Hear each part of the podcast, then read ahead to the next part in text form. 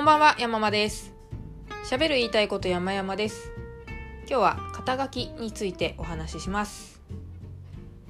私が4月に開業届を出しまして、まもなくフリーランスになってから半年、もうね、9月ですからね、半年目が近づこうとしています。で、実は肩書きらしい肩書きって今ないんですよね。そのことを悟ったのが私を紹介してくださる方があの、ね、ブログとかで山間さんという方がいてみたいな感じで紹介してくださるケースが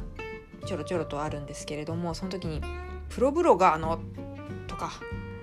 えー体当たりエッセイストの」とか書いていただくことがあって確かにあの、まあ、プロブロガーは名乗ったことがないですけれども何せ食って食えてないですからね。小遣いすら稼げてないのでプロブロガーは名乗らないですけれど一時その体当たりエッセイストっていう肩書きを自称していたことがありましてそれをプロフィールとかにも載せていたもんですからそこから引用してくださって体当たりエッセイストの山間さんがみたいに書いてくださっていたのに遭遇したことがあるんですけど非常にこそばゆいというかこれが自称青汁マニアとか何ですかあとは枕カバーフリークとかなんかそういうのだったらばいいかもしれないですけど体当たりエッセイストってなんやねんっていうなんだろう文筆業もこなす妹綾子さんみたいなそういうイメージになっちゃいますけど全然そんなことないからあーこれ客観的に見るとやっぱ私の肩書きとしてちょっと違ったなというのがよく分かりまして。と同時にあー今自分の肩書きないなと。少なくともライターではない、えー前述の通りプロブロガーでもないです、アマブロガーかって言われたらそうかもしんないけど。うんなんかもういわゆるこう仕事らしい仕事をしてないなといや仕事してないわけではないんですけれどもメインのお仕事があるわけでもないしなんでしょうね呼ばれたら行くみたいな。大道芸人のような生活かもしれないですね。あ大道芸人はちゃんと自分で営業してるか。素晴らしいな、まあ、とにかくお声がかかったら行く。そのその日暮らしというか。まあ、とはいえ何かをえー、と何でしょうね。いわゆる取材をして記事を書くっていう、まあ、ヨッピーさんみたいなああいうライター像を描かれたら違いますけれども何か書くことでお金をいただいているという点ではライターでもあるのですよね。だから少なくともライターじゃないって言っちゃいましたけどライターだわすいません。広い意味でのライターの一つです。なんかこう書き起こしをしたりとかえー企業さんのプレスリリースを、えー皆さんが読むような記事に体裁を整えたりとかしますし、えー、とチェンジズという有料のライフハックメディアウェブマガジンがあるんですけどもそこでちょっと書かせていただいてたりとかそういう意味ではまあライターはライター。あとはまあ資料作成みたいなこともしてますしあと大事な大事な茅場町のコワーキングスペース小江戸で PR スタッフということでお手伝いさせていただいてて本当 PR できてるとかが不安になることばっかりなんですけどもありがたいことにお仕事を引き続きいただけているのでそんなことをしてんですけども広報のプロってわけでもない。あとは、えーイベントのお手伝いなどもさせていただいてますけれどもなんかこうイベンターいわゆるこうイベント会場の手配、えー司会進行だったりとか備品の用意とか企画とかそういうのをまるっと引き受けますみたいなこともしていない。自分でも何者なのかなとは思います。で自己紹介の時に非常に困るわけですね。名刺にも確か書いてないです。ライターライター名みたいな感じで書いてたかな。自分の名刺を把握してないという非常に良くない事態ですけれども、まあ、肩書きない状態でやってますね。であとは、まあ、会食の時とかもどういう仕事してんですかみたいな話にもなるわけですね。この間、え、主人の実家に帰ったりしましたけれどもそこでお会いした方にどういうお仕事されてんですかみたいな話を振られることもあるわけですね。でそういう時はもう面倒くさいのであライターとかしてますっていうこの「とか」が大事なんですけどもライターとかしてますというふうに逃げているんですけれどもライターとかと言いつつ同時に心の中は非常にモヤモヤしている。ああ私何者でもないなという。いろんなことに手出してるのはいいんですけども立派にこうお金を稼げてるのかっていうとどれも中途半端でああ情けないなとその度に思わされるんですけれども。でたまたまそれに追い打ちをかけるような投稿を昨日かなツイッターで目にしてしまいましてあの職業がよくわからないというのはもったいないのではないかというご意見をが書かれてたんですよ。やっぱ何やってるかわかんないという人は怪しまれる可能性があると。いろんなことやってても結局この人何で食ってんだろうみたいになってると信用が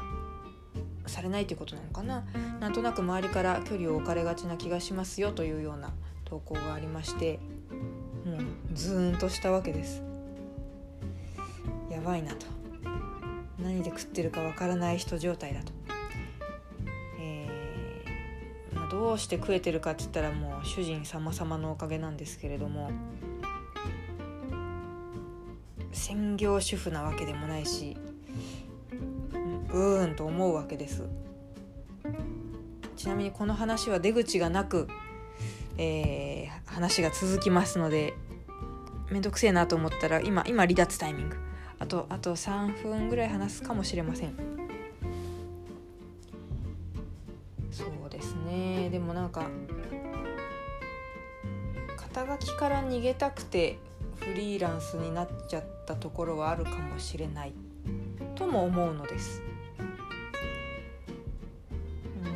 肩書きってすごいがんじがらめ感が私にはあります。会社員だったからかもしれないですけどね。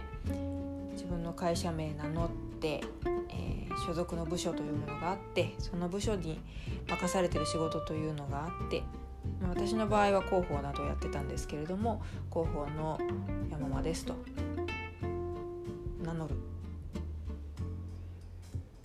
そうするともうその会社の広報なわけだからその会社の製品のことはそりゃよく言うだろうしなんだろうなその会社のこと愛してるだろうしみたいなイメージができませんか？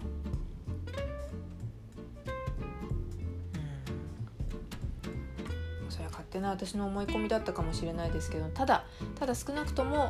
あの企業の広報さんが自分の企業の製品のこと悪口言ってたらそいつ広報として疑わしいですよね。なんかむしろそのディスりがいい PR になってたらもうそのその高等テクは本当拍手しか送れないですけれどもただ自分の好き嫌いで自分自社製品の悪口を言ってたら広報としての仕事を全うできてないなというふうに普通思いませんか？でも私は自社製品の何から何までを愛することなどできなかったしむしろなんだろうな勤務条件が良くて入社したっていう会社もあったのでそういう会社にあんまり興味が持てなくて、えー、製品にですよ。制作してる製品に興味が持てなかったりしてだからうまく PR できなくてよっぽどねあの喫茶アメリカン好きですっていう方が PR しやすいというなんか自社製品のことを好きだと言わなきゃいけないっていう肩書きに縛られてる感じがして苦しくてでまあそこからいろんな会社も経てますけれども結局どこにも属さないという形になった。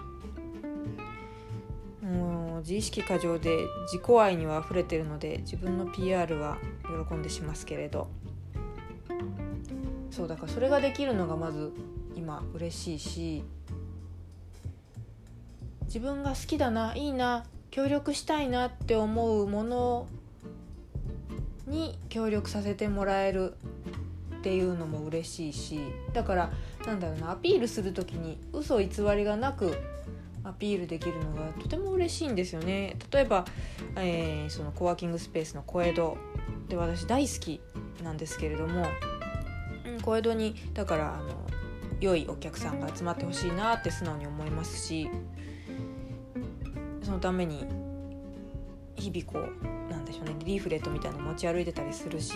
すぐ差し出しちゃうんですけれどもそれは本当に良かれと思ってやってるから自分が苦しくないです。うんでもこれはまた肩書きができちゃうと苦しくなったりするんだろうか。まあ会社員のそのね何々会社の何々っていう結構細分化された肩書きだと苦しいかもしんないけど、ね、ざっくりライターとかざっくりなんでしょうね。ざっくりが分かんないですけれども。あ思いつかないからちょっと諦めますけどもそうライターと名乗っちゃうとやっぱり苦しくなるのかな私は。なんかどんな記事でも書きますよ感が出るかな。そうですねなんか食べ物系の記事をやってることも多いから取材してやってよみたいな話をされることもあるしでもなんだろうなお仕事さえいただければ書くというスタンスではないので本当にいいなと思ったお店じゃないと書きたくないし。だからそういう意味では私にとってはライターという肩書きはやや責任感が大きすぎて辛いけどこれって子供のい子供ですよね。なんか大人だったらばやっぱりそのそうだな責任ってやつだな。責任感っていうやつですね。みんな肩書きに責任感があるのだ。私は責任感がないからすぐ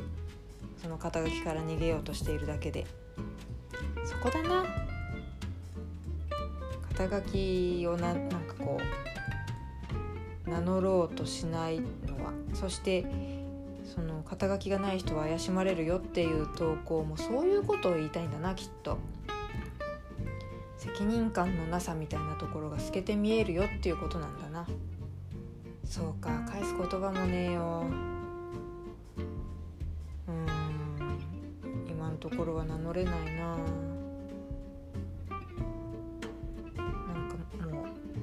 ぱい用意しようかな逆に。私大好きな人とか、えー、場所とかいっぱいあるから例えばその喫茶アメリカン応援あこなんだろう非公認広報とか誰々さんを助けたいとか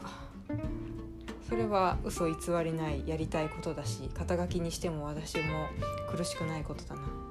妙にいっぱい肩書きがあるっていう。こりゃアンチョコもなかったんで話の行方が分からなくなってきました。でもまああの非常に自分の責任感のなさというのが喋っていて分かってしまいました。独り言はいいものかもしれないですね。あの自分で自分の悩みの原因が分かるという。それに皆さんを付き合わせているという大変贅沢なポッドキャストで。誠に申し訳ありませんという気持ちで気持ちもいっぱいなんですけれども。責任感か。湧くものかな。とにかく今のところは肩書きがないので、えー、例の投稿されていた方々からは怪しまれるポジションだということで怪しい人間として生きていきたいと思います。1年後ぐらいにはもうちょっと定まってるといいなと思いますけれどもうちょっと急げよって話もありますけど。とにかく、えー、一応肩書きなくてもなんとか生きていけてます。主人に感謝。はい。ということで、えー、イージーモードの人生を送っている山間でした。ありがとうございました。頑張ります。